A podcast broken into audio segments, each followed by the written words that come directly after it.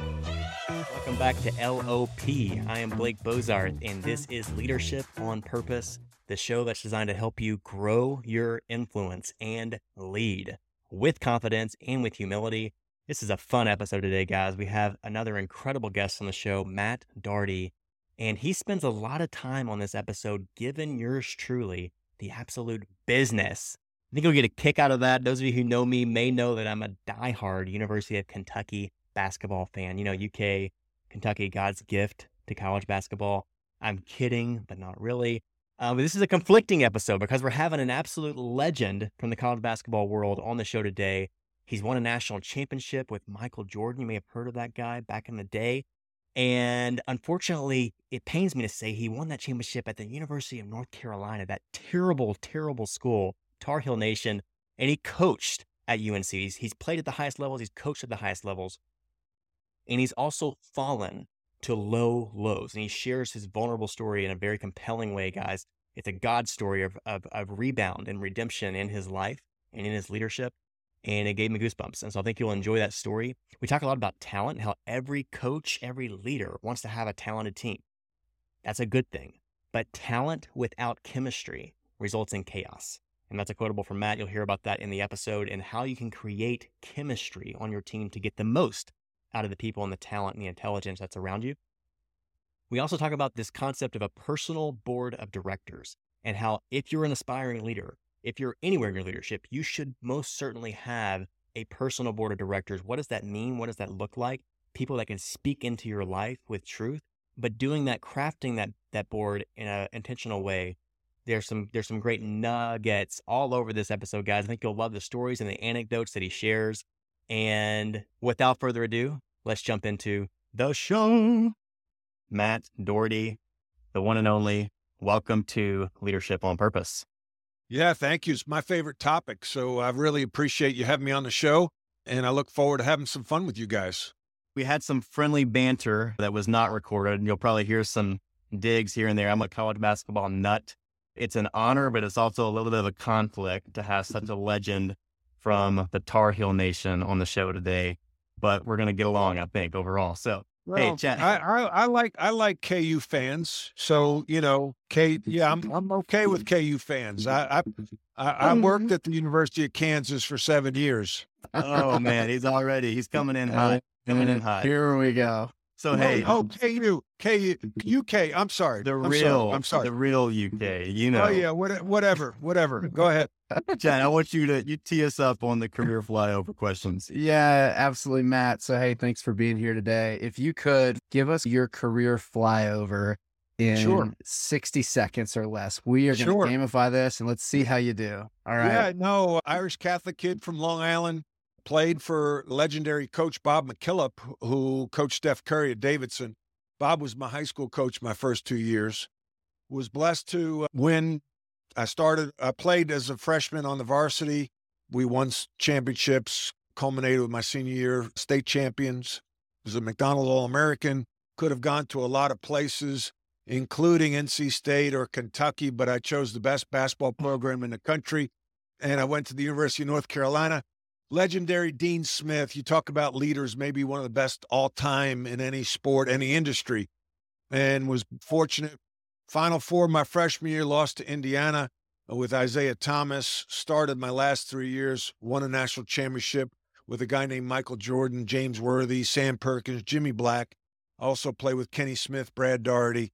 And then thought I would get drafted high. Got drafted in the sixth round. Got cut by the Cleveland Cavaliers and then I went to work on Wall Street, thought that would be cool, and hated it and got into basketball coaching and ended up being the head coach at Notre Dame, North Carolina, number one in the country at North Carolina, national coach of the year, beat Duke at Duke my first year. Two years later, I was I was asked to resign after political unrest and they questioned my leadership.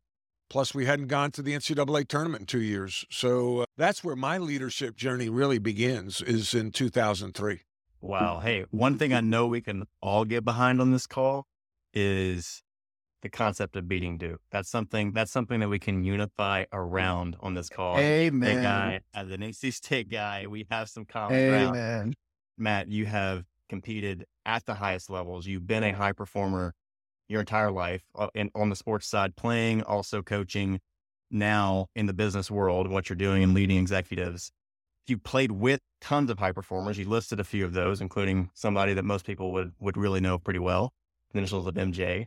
Talk to us about what does it look like to be a high performer, to be surrounded with high performers, and then to maybe most importantly for people listening to this, thinking about leading a team. Everyone as a coach, as a leader wants to have a super talented team.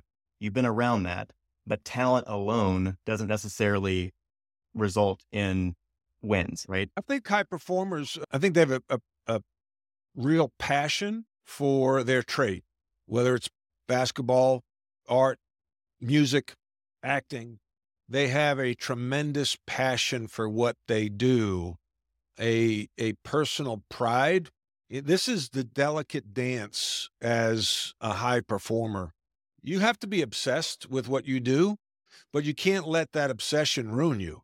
So there's a there's a break even point. It's kind of weird because my whole life growing up, uh, since fourth grade, I identified as a basketball player. I love to be identified as a basketball player. Then in 1984, when I was drafted in the sixth round by the Cleveland Cavaliers, the worst day of my life. And then I knew I wasn't going to make it. You know, you don't, nobody makes it in the sixth round. They don't even have six rounds anymore. So then, in, when I get cut by them in the fall, like September, my my identity's over, man. Like I I I I have a rebound podcast, and and so I've had people on Olympic athletes like their career's over gymnasts, their career's over 17, 16. They're done. They devoted all this time and energy to be an Olympic gold medalist, and they're done. And if they don't get on a Wheaties box, what, what do they do? They got to get a regular job? So Chad Hedrick has got to be a friend of mine. He was an Olympic speed skater. He won world championships, gold medals in the Olympics. And at like 32, he's done and he's got to put together a resume and get a real job. That identity is really painful. And I think a lot of people turn to suicidal thoughts, to drugs and alcohol. I turned to alcohol. I drank in college. And then when I was depressed working on Wall Street, I drank a lot. I was all city, man. I set records drinking beer and other other things until I woke up on the porch one day at the Jersey Shore in 1988 and uh, I think it was 1988. And uh, woke up on the porch, and it wasn't the porch of the house I was staying at. And early that next week, I went to see a counselor. She told me I had the sim- symptoms of a chronic alcoholic. And I felt like dumb and dumber, right? So you're saying I have a chance? Like maybe I'm not alcoholic? But I knew I was. I went to A, moved to Charlotte to get into the real estate business. I didn't want to tell anybody. So I kept it under wraps. 11 years later, basically from that time, I become the head coach at Notre Dame because I gave up the drinking and channeled all my energy towards something constructive.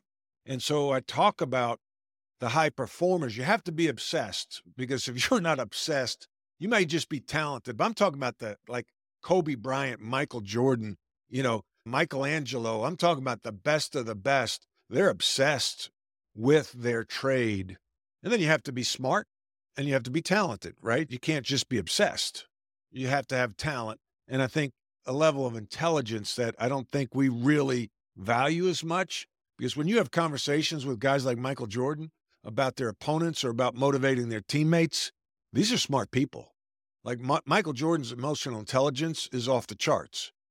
And so now you you want to have great talent, but talent without chemistry is just chaos. I just made that quote up. I think that's a pretty good quote. Talent without chemistry is just chaos. Yeah, that was pretty. I'm going to write one, that one down. Okay. A friend of mine, Gordon Chase, Chiesa, who used to coach for the uh, Utah Jazz with Stockton and Malone, would say the bo- best talent doesn't make up the best team, but the best team always wins. Now, just think about that. After every game, an opposing coach who lost might say, Oh, they were the better team. Yeah, the better team always wins. And the best talent doesn't make up always make up the best teams. And we've seen that. You better have chemistry, you better have defined roles, You better have everybody rowing in the same direction at the same rate. And that's where leadership comes in. Because the leader set the vision, and the leader has to hold people accountable to certain behaviors. And, you know, we, will get into the culture piece in a minute. I'm going to let you guys talk a little bit because it's your podcast. Matt, I feel like there's there's so much leadership gold in everything that you just said, from the identity piece to we have to be obsessed with our craft and continuously improving our craft, but we cannot be defined by it. And part of mastering your craft is not allowing yourself to be defined by it. But then the piece around chemistry and emotional intelligence. And what I was hearing kind of at the end there on you have to be rowing in the same direction and you have to have defined roles. The, the word that kept coming to my mind was trust. Mm-hmm. In order for a leader to be able to set the vision and build a team that's doing what you just described, trust has to has to kind of be the foundation of that. So uh, how does how does a leader take emotional intelligence and chemistry and like how do they use that to build trust? Can you maybe share a practical example of what that looks like? Sure. Sure. I think it all starts with I th- think it starts with core values and you have to you have to have a, a rudder that steers the ship in the rough seas of leadership. And to me those are the core values. And I'll give you an example. Coach Smith recruited me. I was a McDonald's All American, had a lot of schools recruiting me. And he came to my home visit and, you know, he talked about his core values. And his core values go back probably to the 60s. Like when you talk to older players, they're like, yeah, we he talk about that. And, yeah, he did that. And it's like the same stuff. Coach Smith was brilliant. I talk about every organization is made up of three things, and I call it the organizational triangle. Every organization has talent, systems, and culture. And at the base are systems and culture because the better your systems, the better your culture, the better your talent will perform, the better talent you'll attract, and the better talent you'll retain. However, I, I take the triangle and kind of turn it up with the flat parts up top and the cultures at the bottom because culture is king. You could have great talent and great and you could have great talent and great systems, but if you have bad culture, you're not going to perform at a high level. You could have average talent and average systems, but if you had an elite culture, you're going to win a lot of games in anything, whether it be business or sports. So Coach Smith comes to my home and the topic of playing time comes up and he's he he he just smiles and he was so relaxed. He's crossed his legs, you know, arm in the back of the couch. And he just says, matter of factly, he says, you'd be lucky to play by the time you're a junior. And I leaned forward and said to under to myself, I'll show you. And he talked about his core values of playing hard, playing smart, play together. He's not going to promise anything to a recruit before he arrives on campus. Like he doesn't promise you anything. He's just going to promise you're going to get a good education. You're going to be, you know, hopefully on a good team, around good teammates. And so Heck, Michael Jordan didn't even get on the front cover of Sports Illustrated in the fall of his freshman year because he hadn't played a game yet. We had a team photo of the potential starters on that 1982 national championship team. And Coach Smith wouldn't even put him on the front cover before practice started because he hadn't played a game yet. So I think your core values are so important. And there's so many companies, when I give keynote talks, I'll ask people, okay, what are, what are your core values? And or do you have core values? And people raise their hand and say okay what are your core values? And they're like they're like oh huh hum and they they're looking around they're looking in the sky they're looking in their on their phone and they're like well it's on the website or it's on on the wall in our office and i call it wall art so you've got to activate your core values and operationalize them through a set of behaviors that are rooted in your core values and then the hardest part is holding people accountable. So, Coach Smith recruits us, doesn't promise us anything. I get I get there and he's talking about play hard, play smart, play together. So in practice, we have a practice plan, an agenda before every practice and they'll be it'll be timed. You'll have your teams, you'll have all the drills, and he'll have an offensive emphasis of the day, a defensive emphasis of the day, and a thought of the day. I still do that today when I I'm an executive coach. When I bring my teams together, I'm a Vistage chair. And, and we do that. And so the offensive emphasis might be hit the first open man you see. So if I see Blake in practice and I don't throw him the ball, Coach Smith will blow the whistle and say, and he always calls you by your full first name. Ah, Matthew. He never cursed. Matthew, why didn't you throw the ball to Blake? Obviously, I don't have a good answer besides maybe Blake sucks and I didn't want to throw him the ball. He shouldn't be on the court, coach. He but found anyway. out Blake was a UK fan. really good. Yeah. So so then he'd say, okay, Matthew's team on the baseline got to run a sprint just half court and back, which was a slap on the wrist. And I always say then the worst thing that could happen is the very next possession, I'm open, Blake throws me the ball, and I scored. He'll blow the whistle and say, Oh, aren't you glad, Matthew, aren't you glad Blake hit the first open man you saw? He saw. So he never, we had awards after every practice. He graded film for over three hours with the staff and would grade, give us the grades the next day in practice. None of them had to do with scoring. There were seven awards. Defensive award was the most important. Assist to error ratio, I think, was second. Hustle, re- offensive rebounds, block shots, draw charges, deflections. Yeah, I think those were the seven. Nothing with scoring points. And like as a player, I could compete for most of those are the behaviors he wanted that led to winning if you had talent. If you had talent playing as one.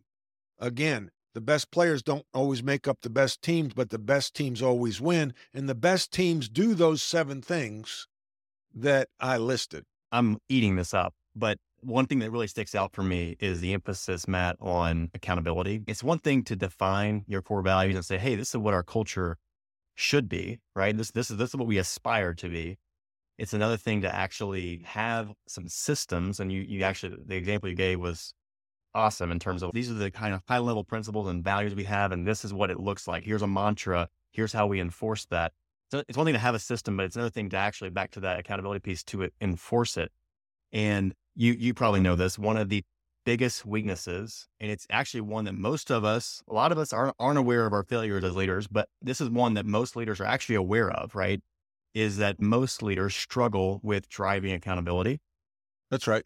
Can you speak to that for a little bit? What, is, yeah. what does it look like to embrace that? Yeah. Well, f- let me go back. I forgot to really touch on the trust part, Chad.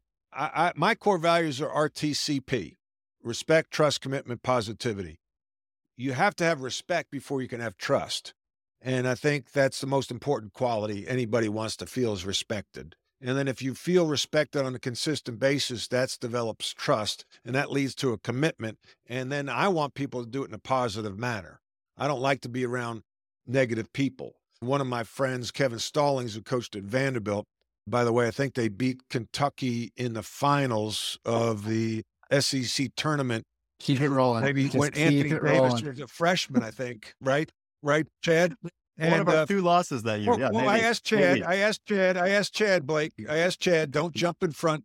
I think and, that's uh, right, Matt. I think you're spot on. yeah, and so so, uh, but you do those things over and over again. That develops a trust, right? Trust is just basically delivering on what you said you would do. It's really kind of easy, and so, but the accountability part is hard. But it it's a lot easier when you have core values spelled out, when you have behavior st- spelled out. It's less emotional. When I was a young head coach, I made so many mistakes because you don't, you, when you get mad, you're really mad at yourself because you didn't explain the consequences. So now, when you have core values and you explain them, and I, I really incorporated them at FAU and then SMU, we had a stone that everybody signed that had at SMU our core values, RTC. I didn't have the P yet. And you can't have more than four, in my opinion, because people don't remember more than four things. That's why phone numbers are three and four digits long. So, RTC, respect, trust, commitment. I had the players sign it. It's like an operating agreement, like a contract. And then I found out a player wasn't going to class. So I had an assistant send him up to the office before practice. He walks into the conference room. There sits the stone. I said, What are our core values? He said, Respect, trust, commitment. I mean, they've got to be, they got to be repeatable These, these are living, breathing words, values. And I said, I understand you're not going to class. He dropped his head. I said, Well, with the fact you're not going to class, you obviously don't respect rule that I have of mandatory class attendance. Two, I thought you were going to class and I find out you're not going to class, so you've lost my trust. And then three, by not going to class, you're obviously not committed to getting a good education. And then I went old school on him. I said, I said, if you were me, what would you do? And he's like, he said, I'd suspend me. I said, okay, you're suspended. And we walked out the door. And literally, this may sound ridiculous, but it's the it's the proudest moment I ever had as a coach.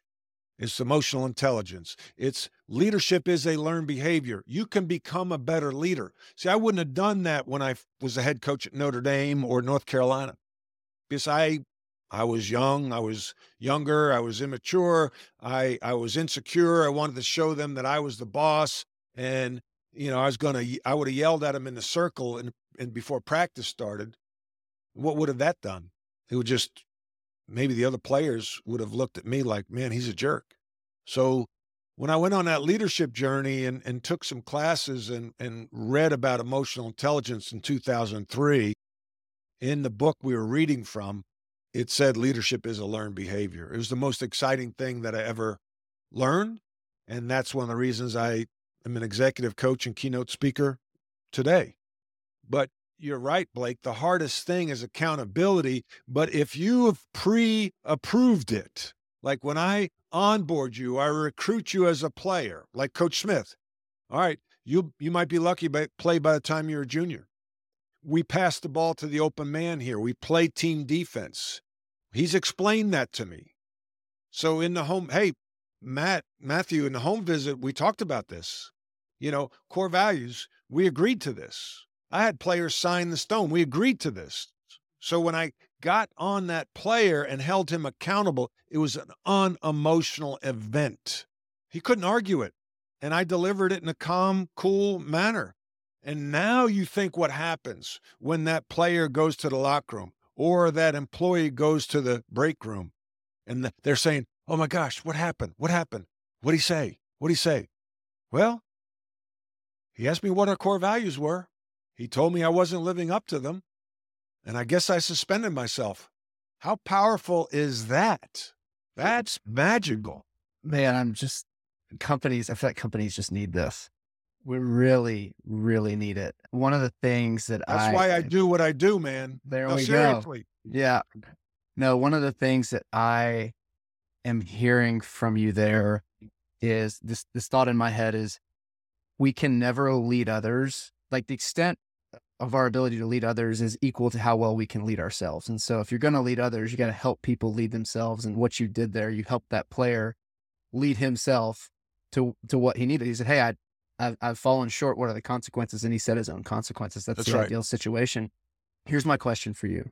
I feel like most companies don't have that environment today, and I'm sure leaders would like to have that environment. What prevents companies, what prevents leaders from being able to actually live out the core values that they espouse on their website? On I don't wall? think they I don't think they really believe in the importance of soft skills.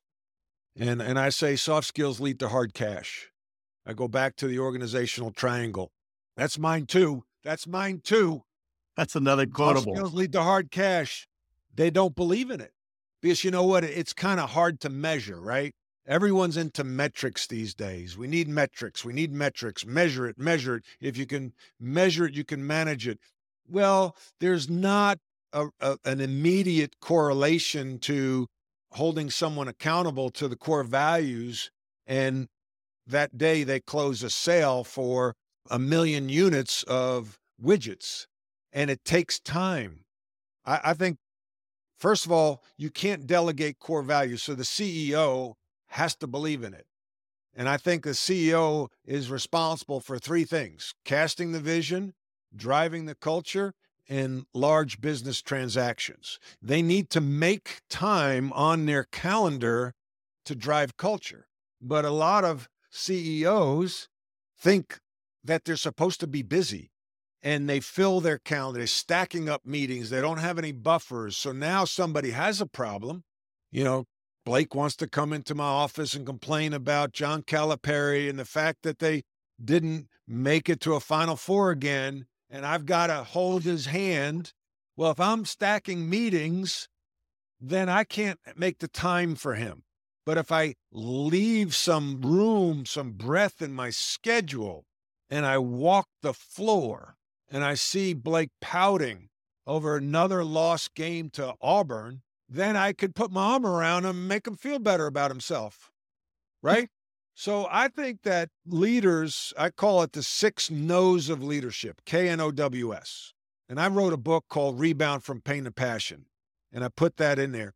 The six no's that I think leaders should have. They got one no. Uh, uh, I, I, I jokingly say, we all like acronyms. So I, I call it STEVIT. And I name it after a player that I try to recruit from Eastern Europe, a seven footer with grades S T E V I T, STEVIT. All good leaders have to know number one, and you touched on it, Chad, know yourself. Because if you can't lead, if you don't know yourself, you can't lead others. Two, you got to know your team. What makes them tick? Everyone is different. I'm big believer in assessments like the DISC assessment. So the better I can get understand each of you, the better I can deliver the communication. So E, you got to know your environment. I mean, I go to Notre Dame, take over, I change the culture, they embrace it. I do the same thing at North Carolina, they didn't embrace it. Different environment. I should have known better. Got to know your vision. Where do you want to go? Because if you don't know where you want to go, you just might get there. Okay? And people aren't going to follow you if you're not telling me where you're going to go. So you've got to describe, I, I use this analogy you've got to describe where you want to go and then hand your team paintbrushes and let them paint the picture. Now, what do you get? You get buy in. And then I in the Stevit, you got to know your industry. Like if I don't know about how to guard a pick and roll or how to run transition offense or how to organize a team practice, or I don't know what my competition's doing, then I'm not going to be an effective leader or as a head coach. Lastly, and maybe the most important, the truth. You've got to mine for the truth because if you don't manage the truth, the truth is going to manage your ass right out the door.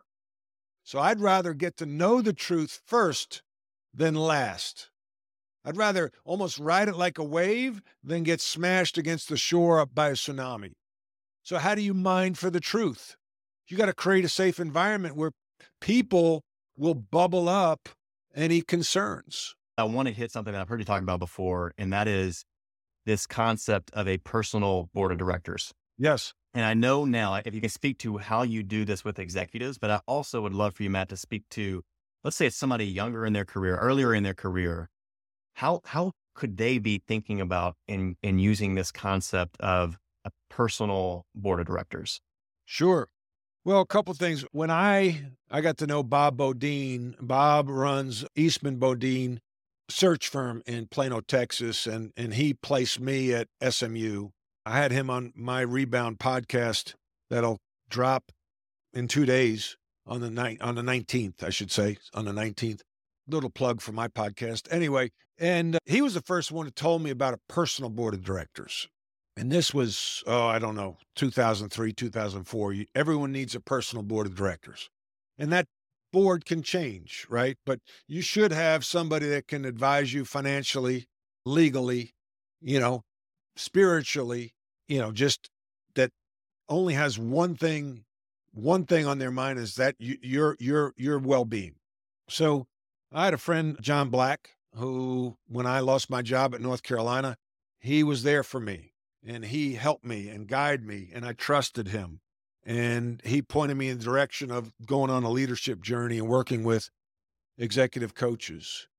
And that that can change you know business you know advice. My personal board of directors i was blessed for a while. It was dean smith and roy williams. You know i'm working eh, you know at at at kansas and get a job offer as a head coach you know go to coach williams should i take it i go to coach smith to, should i take it and they'll say yes or no okay whatever you say and so the the Bob McKillop is on my personal board of directors. And and the most important person on my board of directors is God. You know, like like you know, I pray, I'm a Christian, I jokingly say I'm a three star Christian. I wish I was a five star Christian. But a friend of mine who went to seminary said, you know, there's you're either a Christian or you're not. There's no ratings of Christianity because we're all flawed, right? So, you know, but I I, I hope I can do better. Vistage, I'm an executive coach with Vistage. I'm a chair. We're the oldest executive coaching organization in the country, started in Wisconsin 65 years ago. That's all about peer advisory. It's all about a personal board of directors. Where can CEOs go in a safe place where they can be vulnerable, they can share their the, the most important thing in business, personal, and health, and not be judged. It's being in Vistage. And there's 27,000 members worldwide. That's what I do. I create that environment where they can go and share in our group or share with me in our one to one meetings some things that they don't share with other people, and vice versa. I share with them. I've got to model the behavior I want in my team, just like I did as a basketball coach. And that's a powerful place to be, is when you, a friend of mine said, vulnerability is the new invincibility. As a leader, when you can be vulnerable, people lean into that. But if you try to come across as perfect, then everybody else is going to feel that nothing but perfection is accepted and they're going to get tight. They're going to afraid to tell you the truth. So when I say to you, you know, listen, man, I'm having a hard time sleeping or, you know, I'm worried or whatever it might be, you can't overshare with your team. That's why you need a personal board of directors. You better share it because it's going to, if it's suppressed, it's coming out somewhere. It might, you might kick your dog. You might snap at your wife. You might snap at a coworker or a direct report. It's just so powerful to have number one people who have expertise that you don't have so it's it's perspective it's experience it's skills maybe that you don't have. And then two i'm hearing you say matt the people who are actually they're they're safe that's an overused term in society these days but it's a it's a space where it's outside of your normal context and they're they're able to speak truth into your life. And uh, you can do that. Maybe you're not at the level now where you where you qualify for a vistage group with matt but if you're if you're earlier in your career, you can form your own personal board of directors. You can seek those people out. Matt mentioned a couple legends that have been, had big impact for him. I know for me personally, there's some legends of my own in my life that God put in my life as well, where it's like you got you got to actually be intentional with that though. So like notice that they're there and ask them ask them to be a part of it. I know somebody one one of my good friends calls it their kitchen cabinet. So it's not a it's not a formal thing, but it's the it's their kitchen cabinet and they will meet with with their their advisors and it's people that have a vested interest in you and can really help you help you grow. So if you take nothing else from this, a tangible thing is think about what would it look like for you to have a to have a board of advisors? What would it look like for you to have those kind of people that are able to speak into your life in that way? Matt, I know we got to let you go, but I have two closing questions for you that we like to ask. At least one of these we ask all of our guests, and I know we we share faith, so I'd love to hear this from you, just in terms of how you articulate this, but this show is all about leading on purpose, is being driven by your why. So right. what it what if if you had to articulate for you, what is it that drives you? What is it that is kind of a fundamental why for what you do? Yeah, I'm a teacher and coach. And in the process, I want to leave breadcrumbs to the Lord. Plain Amen. and simple. I, I've been a coach my whole life, on the court, off the court. And I feel with this platform and, you know, the gifts that I've been given, that I need to witness because when I get to the big house and God says, ask me, so what did you do? How did you witness? How did you impact lives? I do think that dropping bread, breadcrumbs to the Lord through teaching and coaching is my mission. And I'm teaching and coaching business owners, executives. It's fulfilling work, and I feel blessed to be able to do it. Matt, that's amazing. I love hearing that why. I think we all aligned to that. I know we all aligned to that on this on this episode. And one of the things that I was struck by kind of at, at the end there, your your finishing comments around the board of advisors is that we cannot realize our fullest leadership potential doing it alone. No. Leadership can't be done alone. Hey, I, I want to get you out of here on this though. What is you you've been a division one coach at the highest level, you're a Vistage chair, you're coaching executives and CEOs. What is kind of a a personal BHAG for you right now? Your next big, hairy, audacious goal that you're going after could be personal, could be professional, but you know, what are you working towards next? Can you share well, that with the audience? Yeah, I think um, I'm a big believer in Jim Collins's BHAG. You know, I think that we all need to have it and we can't be afraid to talk about it. You know, mine as a youngster was to play in the NBA and, you know, didn't make it. But, you know, if I didn't have that, maybe I wouldn't have started at North Carolina for three years. So mine is to be one of the leading executive coaches and keynote speakers in the country. Plain and simple. Amazing. Love that. Thank you for and, sharing. And just to tie it all together, you started, Matt, by talking about high performers and what makes for high performers and how passion for craft is such a big part of that. You're embracing that. I feel the same way. This is this is my craft. I'm going to try to be the Michael Jordan. I'm going to try to be the Kobe Bryant right. of this craft. So your craft is executive coaching, helping helping executives grow and make better. That's that's what you're becoming the the the Kobe Bryant, the Michael Jordan of. Um, and I want I want our audience to think about that for you. What is your craft, and how are you mastering it? Are you pursuing it with that same level of obsession and passion? As an executive coach, I'm all about leadership. I try to read or I listen to books mainly. At, at least my goal was two. Now it's three. I'm getting about three books a month. Your life's impacted by three things. We touched on some of this. It's it's it's impacted by the people you meet, personal board of directors and otherwise, the books you read or the podcasts you listen to, and the trauma in your life. And you control the first two. And I say choose those wisely with intentionality. And the third is going to happen to you whether you like it or not. And the challenge I have when you go through that third is look for the good in it because there's always good in adversity, in trauma. You, you, Bob Beaudine was on my podcast. His grandson died at 13 months, drowning accident. The eyes, the kidneys, the kidneys went to a 40 year old. The eyes went to, I mean, and he looked at it. I'm getting goosebumps. He looked at it like we were blessed to have Bo for the 13 months we did and the seven extra days after he was resuscitated. And his gift is now helping other people live. Like that Nelson Mandela, one of my favorite quotes is I never lose, either win or I learn. So through every adversity, you go through adversity. You don't hit adversity and stop. You go through it. I use the analogy of a car wash. Your car's dirty. You go through a car wash. It comes out looking cleaner, newer, smelling better, runs better. Adversity is the same way if you have that growth mindset. I lost my job 2003. I I was the head coach at North Carolina, man. Doesn't get much better than that. I'm like, God, why? Well, I think I know why. You know, I needed to be humbled. And maybe I, I was getting away from his team and he wanted me back on his team. And the only way to get me back, a hard headed Irishman from New York, was hit him in the back of the head. And he did and, and got me back. And now I try to incorporate him in everything I do. And uh, maybe I wasn't doing that when I was the head coach at North Carolina. Maybe I'm touching more lives this way. Maybe I needed to go through that and to witness that. And he had a big impact because he creates hardship so that we lean on his understanding and get closer to him than when we try to do it ourselves. That's so good. I feel like the ultimate growth mindset is everything that happens to us, God will use for our good and for his glory at the end of the day. And I can't help but think, hearing your story, you wouldn't be the leader that you are had you not experienced some of that hardship. And you wouldn't be impacting CEOs the way you are today without that leadership journey.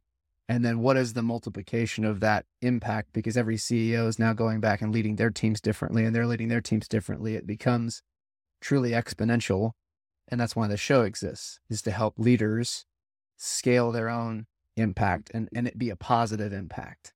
And so thanks and, for sharing that. Yeah, no, like everything in the world revolves around leadership. The world, the economies, our towns, our churches, our families, our families the most important organization we lead.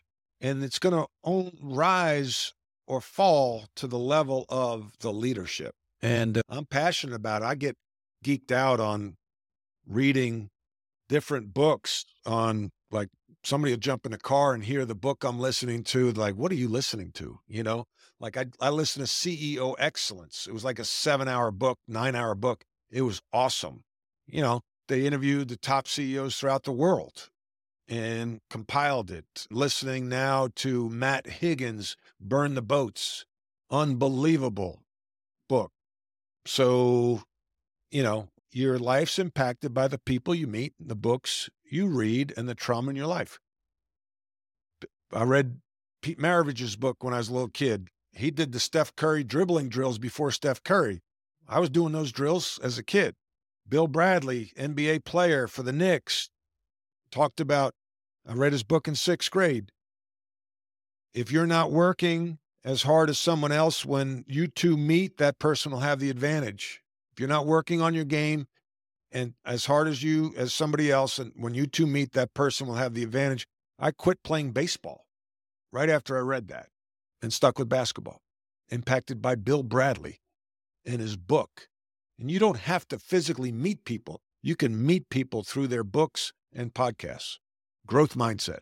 So good. I, for one, will say I had no idea such wisdom could come from a Tar Heel, but I, I, mean this with sincerity, though, Matt. You share your story and what you've shared here at the end. Even I got goosebumps just kind of hearing hearing that and hearing you talk about a very personal thing, very personal pain, and just the purpose that has come from it, the resilience, the way you push through adversity, and just the the the bigger picture that maybe you couldn't have seen at the time. It's inspiring, and I want to commend you for that. Thanks for being on the show.